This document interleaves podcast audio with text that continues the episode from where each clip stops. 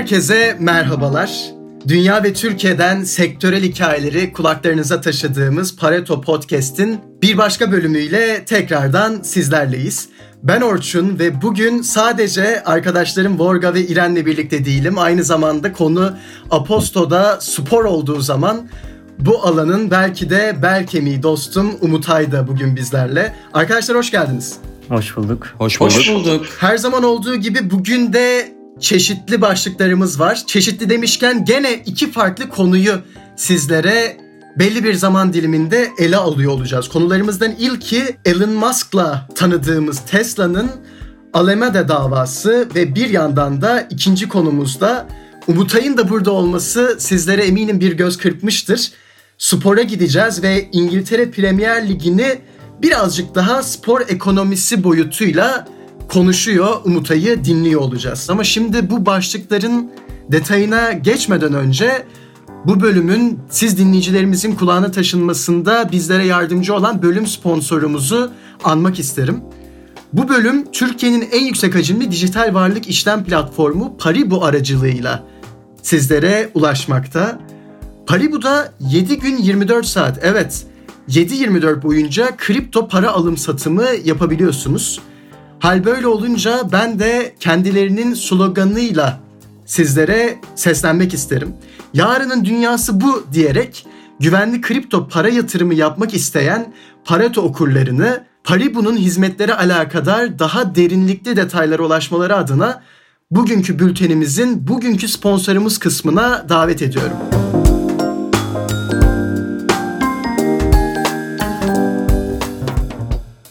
Konuyla başlamak istiyorum ve Vorga sana dönmek isterim. Elon Musk dedik, Tesla dedik. Kaliforniya eyaletine bağlı Alameda ilçesine açılmış bir davadan bahsettim. Neler oluyor? Twitter'da oldukça hareketli, inişli çıkışlı farklı aktörlerden aktarımlar, tweetler gördük geride bıraktığımız haftada. O yüzden merakım da oldukça depreşti sana bu soruyu sormadan önce. Birazcık bizi genel resim alakadar aydınlatabilir misin? Evet tabii aydınlatayım Orçun. Şimdi zaten yeni yıla girdiğimizden beri iş dünyasında pandemi konuşmuyorsak Tesla konuşuyoruz. Ee, esasında yani şirket özelinde olduğunda İran daha güzel detaylar verecektir. Ben direkt konuya dalmak istiyorum bu geçtiğimiz haftaki dava meselesine. Tesla'nın Kaliforniya'da biliyorsunuz bir fabrikası var. Burada e, Model X, S, 3 ve Y modelleri bunları üretiyor. E, Mart'ta tüm diğer fabrikalar gibi kapanmıştı o fabrikada. Şirketin CEO'su Elon Musk zaten pandemiyi pek ciddiye almayan bir e, tavrı vardı. Sosyal medyada da böyle bir tavır gösteriyordu. Evde kalma politikalarını faşist bir yaklaşım olarak görüyordu ki sonradan bir sildiği tweet de atmıştı. Kaliforniya valisi Gavin Newsom da tüm eyalette yeniden açılmanın 8 Mayıs'ta başlayacağını duyurmuştu Nisan sonunda. Bu biraz olsun rahatlatmıştı Elon Musk'ı çünkü sosyal medyada çok gündeme getiriyordu yeniden açılsın, yeniden açılsın diye. Fakat şöyle bir şey yapmıştı. 8 Mayıs'ta olan bu yeniden açılma stratejilerini idari bölgelere ve şehirlere bırakmıştı. Biliyorsunuz ee, ABD'de federal sistemde nasıl içlerinde bağımsız eyaletler, Birleşik Devletler yapısını oluşturuyor. Eyaletlerde de aynı şekilde şehirler ve county dediğimiz idari bölgelerden oluşuyor. Alameda'da Tesla'nın fabrikasının bulunduğu böyle bir idari bölge. Alameda Mayıs sonuna kadar sağlık ve güvenlik sebebiyle kısıtlamaları uzattı. Bu da zannediyorum süreç boyunca zaten gergin bir tavır çizen Elon Musk'ı her fırsatta üretime dönmek istediğini söyleyen Elon Musk'ın sabrını tüketen nokta oldu. 11 Mayıs'ta bir tweet attı. Yarım milyon beğeni almıştı. Ben bu podcast kaydına girmeden önce kontrol etmiştim. Dedi ki ben işimin başındayım. Üretim bandının başına geçiyorum. İstiyorsanız gelip tutuklayın dedi adeta yetkililere. Hatta o tarihlerde fabrikasını Texas veya Nevada eyaletine taşıyabileceğini de söylemişti. Alameda'nın bundan sonraki tavrına bakıp ona göre konumlanacağını, stratejisini ona göre belirleyeceğini söylediği ufaktan bir tehditte yollamıştı. Bölgede yasak olmasına rağmen Tesla fabrikası geçtiğimiz hafta hafiften çalışmalara başladı. Küçük çalışmalar bunlar tabii. Üretim hattı start almadı. Bölgedeki polis departmanı da bunun sonuçları olur dedi Elon Musk'a. Elon Musk ise bölgedeki bürokratlara cahil dedi. Sonra bölge müfettişi haftaya tamam başlasınlar dedi. Olaylar böyle birbiri ardına gelişti. Hatta bölge müfettişi Tesla'ya çok sempatisi olduğunu, Elon Musk'ı ise insanlara davranış biçiminden dolayı hiç ondan haz etmediğini söyledi. Çok magazin vardı yani anlayacağınız geçtiğimiz hafta. Sonra Kaliforniya valisine yöneldi mikrofonlar. Dedi ki konuyla ilgili bir bilgim yok ama ilerleyen günlerde olaya el attı. Ilımlı bir tavırla sakinleştirdi iki tarafı da. Bir orta yol buldu diyelim. Ama pek de orta yol değil. Çünkü neden değil? Adeta aleme de birden vites değiştirdi. Dediler ki Tesla'nın planını gözden geçirdik. Ekstra güvenlik önerileriyle geldiler. Ee, sonuçta fabrikanın açılmasına karar verdiler. Sizler bu podcast'i dinlerken evet Tesla 20 bin kişilik ekibiyle fabrikada işbaşı yapıyor olacak. Geçtiğimiz hafta sadece dediğim gibi asgari çalıştılar yani üretim yoktu. Sonuçta Tesla istediği de aldı. Laf dalaşına da devam etmedi. Şirketin sağlık ve güvenlikten sorumlu başkan yardımcısı Lori Shelby geçtiğimiz hafta özelinde asgari işlemlerden fazlasını yapmayacaklarını açıkladı. Bu da resmen ateşkesin ilanı oldu. Tabi haklılık durumunu tartışabiliriz Elon Musk'ın veya hükümeti haklı buluyor olabilirsiniz bu durumda. Ancak asıl soru şu bence. Devlete bağlı otoriteler bir karar aldı ABD'de ve Mayıs sonuna kadar burada üretim olmayacak dedi. Sıkı önlemler alacaksınız diye uyardı bütün işverenleri, üretim tesislerini. Elon Musk çıktı dedi ki ben fabrikamı açıyorum sıkıysa gel tutukla. Ee, hükümet de geri adım attı. Şimdi hangi taraf haklı olursa olsun ben bu olayın iş dünyası ve devlet arasındaki ilişkide yaşanan bir evrime gösterge olduğunu da belirtmek istiyorum. Ya benim söyleyeceklerim bu kadar. İrene bırakmak isterim sözü. Vorga bu genel resim için öncelikle ağzına sağlık. Ara ara seni bir tebessümle dinledim. Çünkü bazı vakitlerde dizilerde böyle şu şunu dedi, bu bunu dedi, o oradan ona geçti gibi ilginç diyalogların benzerini bize Elon Musk ve Tesla özelinde aktarmış oldun. Ama şimdi burada İren'e geçmek istiyorum. İren ortada bir elektrikli araç devi var ve yaşanmış ilginç bir süre görüyoruz bu pandemi dönemi içerisinde. Peki bu tüm yaşananlar, Morgan'ın aktardıkları Tesla'nın yarınları için ne söylüyor acaba? Teşekkürler Orçun. Tesla'nın yarınları için önümüzde yeni bir aracın üretimi var. Yeni bir fabrika kurulma planları var. Electric adlı elektrikli araç blogunun konuya hakim kaynaklara dayandırdığı haberine göre Tesla Austin, Texas'ta yeni bir fabrika açacak ve bunu çok hızlı yapmayı, bu sene içinde yapmayı planlıyorlar. Kaynaklar Musk'ın Gigafactory Nevada'dan bir mühendislik ekibini bu yeni fabrikanın kurulması için bu süreçleri başlatmak için görevlendirdiğini söylemiş. Ve bu yeni fabrikasında şirket elektrikli pick-up'ı, Cybertruck'ı ve Model Y'yi üretecek. Şunu biliyoruz Elon Musk bu konuda oldukça hızlı hareket etmek istiyor ve söylenenlere göre yıl sonuna kadar temel montaj hattının bitirilmesi planlanıyor ve Model Y'lerin bu banttan çıkmaya başlaması öngörülüyor. Fabrikanın kalanı da sonradan bu temel montaj hattının etrafında kurulacak ve 2021'in ikinci yarısında ya da sonlarına doğru Cybertruck üretimi burada başlayacak. Cybertruck da Tesla'nın gerçekten önemli ürünlerinden biri çünkü Amerika'da 38 ya da 40 yıldır en çok satan araç e, Ford'un F-150 ve diğer F serisi kamyonları. Cybertruck da bunun doğrudan rakibi olarak onun yerini almak istiyor olacaktır. O yüzden bu Tesla'nın geleceği açısından önemli bir ürün ve üretim süreci. Musk Alameda olayından sonra gelecek projelerini Nevada veya Texas'a taşıyabileceğini söylemişti zaten. Ama aslında bu fabrikanın Texas'ta kuruluyor olması bu açıklamadan ziyade daha önce Tesla'nın Cybertruck fabrikasını ABD'nin böyle merkez bölgelerinde Central US'te kurmak istediklerini söylemişlerdi. Daha çok o yüzden bununla ilgili gibi. Biraz şirketin finansallarına ve gelecek pozisyonuna bakacak olursak da Tesla bu yılın ilk çeyreğinde tarihinde ilk kez ABD muhasebe standartları dahilinde net kar elde etti. Morgan'ın hikayesinde de vardı sanırım bu. ABD'nin en büyük sanayi şirketi oldu Tesla e, piyasa değeri açısından. Boeing'i geçti. Şirket çeyrek özetinde brüt kar marjlarının güçlü devam ettiğini, Gigafactory Şangay'daki üretim hacminin artmasının Model 3'ün karlılığını arttırdığını söyledi. Ve bir yandan Model Y'nin kara katkısı da şunu gösterdi. Tesla tarihinde lansmanı yapılan bir ürün ilk kez ilk çeyreğinde karlılığa geçti. Tesla'nın hisseleri yılbaşından bu yana %85 değer kazandı. Bu dönemde şirketin nakit ve nakit benzerleri yaklaşık 2 milyar dolara yakın arttı. 1,8 milyar dolar artış göstererek toplam 8 milyar doları geçti. Bu da bu otomotiv devlerinin, otomotiv üreticilerinin fon bulmak, likidite bulmak için yarıştığı bir dönemde bu zor günlerinde önemli bir miktar aslında. Yani krizi atlatmak için ellerinde iyi bir rezerv bulunuyor. Şirket bu dönemde 16 milyon dolar net kar elde etti. Biraz geleceğe dönük baktığımız zaman Tesla'nın avantajlarını şöyle söyleyebiliriz. Yani Tesla'nın rekabetçi avantajlarını. Şimdi koronavirüs salgınının sektörde yarattığı bozulmalar nedeniyle e, GM gibi, Ford gibi, Volkswagen gibi üreticilerin elektrikli araçlara geçiş hedefleriyle şu anki üretimlerini dengelemesi zor gözüküyor. Kısa vadeli üretim süreçlerinin bozulması, tekrardan bunların toparlanması derken elektrikli araç üretim hedeflerini bir tık ertelemek zorunda kalabilirler ya da askıya almak zorunda kalabilirler. Tesla'nın bu, bu nedenle uzun vade rekabet avantajı doğabilir. Diğer yandan otomotiv sektörünün bu büyük oyuncularını tutturması gereken emisyon standartları var. Elektrikli araç teknolojisinde arada kapatmaları gereken bir know-how açığı var. Bilgi birikimi, teknik bilgi birikimi açığı var. Böyle bir mesafeye gitmeleri gerekiyor.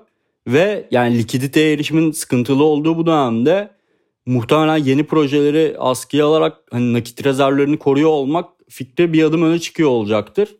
Ama tabii diğer yandan şeyi de görüyoruz yani Tesla'nın Avrupa'da rakipleri çıkıyor. Hem üst segmentlerde hem alt segmentlerde. İşte üst segmentlerde ne var? Porsche'nin sanırım e, Tay kanı ya da Tay canı var. Bunun tam nasıl şey telaffuz edildiğine emin değilim. Audi'nin bir aracı vardı. Alt segmentlerde Kia'nın bir aracı çıkıyor. Kia e-Niro adı. Skoda'nın Citigo E diye bir aracı var. Renault'un Zoe diye bir aracı var. Böyle her segmentte aslında rakipleri de yavaş yavaş türüyor gibi gözüküyor. O yüzden elektrikli araç piyasasının geleceğinde biraz daha belki kısa dönemde olmasa da uzun vadede daha farklı üreticilerin oyuna girdiğini gördüğümüz bir gelecek bizi bekliyor olabilir. Böyle söyleyebilirim. İren teşekkür ederim. Şimdi lafı Umutay'a bırakacağım çünkü ikinci konumuzda kendisinin bu hafta Pareto'nun e-posta bülteninde karşınıza çıkmış bulunacak olan haftanın hikayesinden bazı aktarımlarını dinliyor olacağız.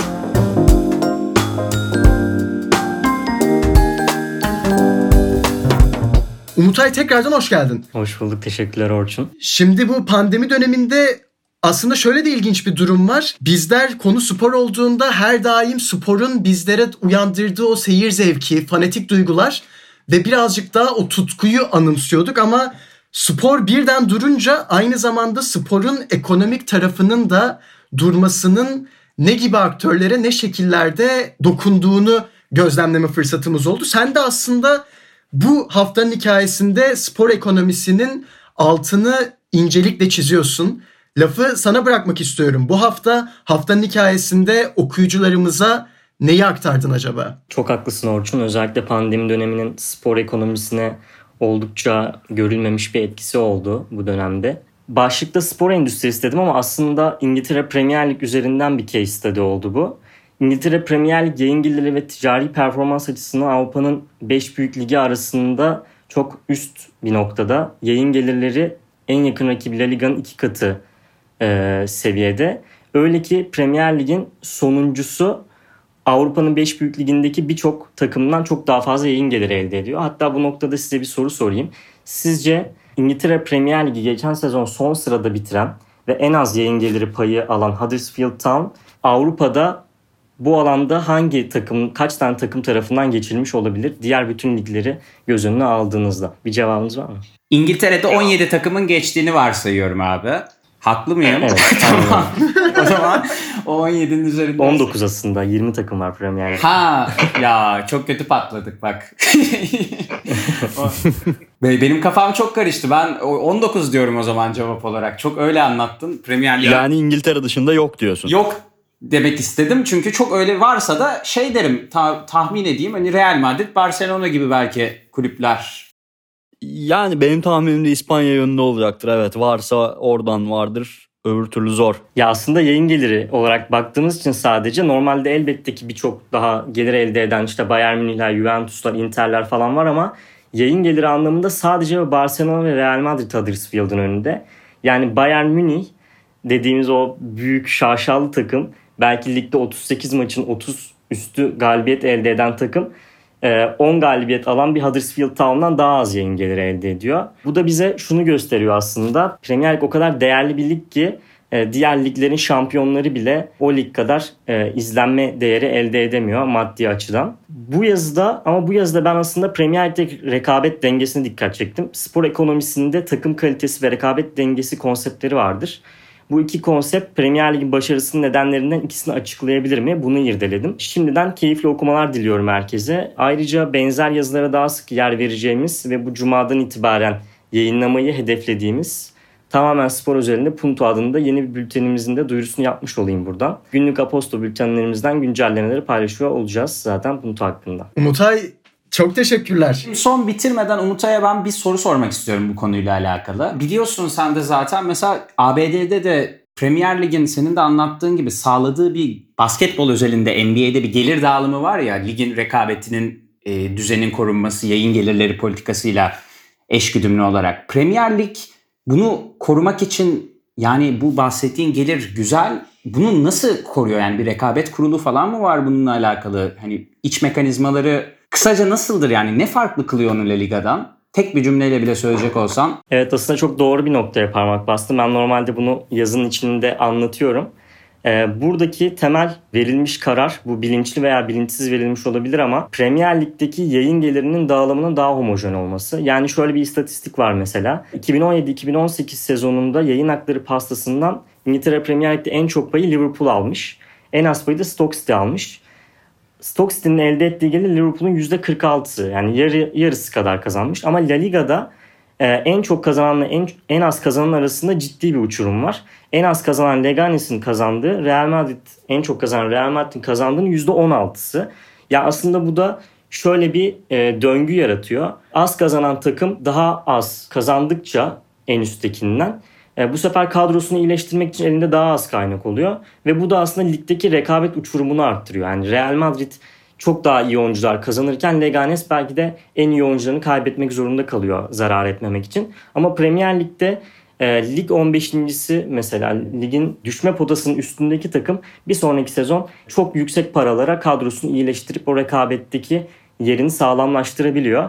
Aslında NBA'deki model de dediğin gibi buna benzer. Bültenlerde bahsetmişti mesela bir tane yazımda. Golden State Warriors NBA'in en iyi takımı iken bir anda NBA'in son sırasındaydı bu sezon. Bunun da nedeni siz yükseldikçe rekabetteki yeriniz güçlendikçe NBA bir şekilde o sistem sizi geri düşürüyor. Çünkü bu sefer işte salary cap dediğimiz şeyler e, çıkıyor ve diğer takımlar bu şekilde rekabetteki yerlerini sürekli koruyabiliyorlar. Premier Lig'in başarısının altında yatan sır bu mudur? Bu bir neden midir yoksa sonuç mudur bilemeyiz. Ama ben yazıda genel olarak bunların bunlarla ilgili bazı örneklerden bahsettim.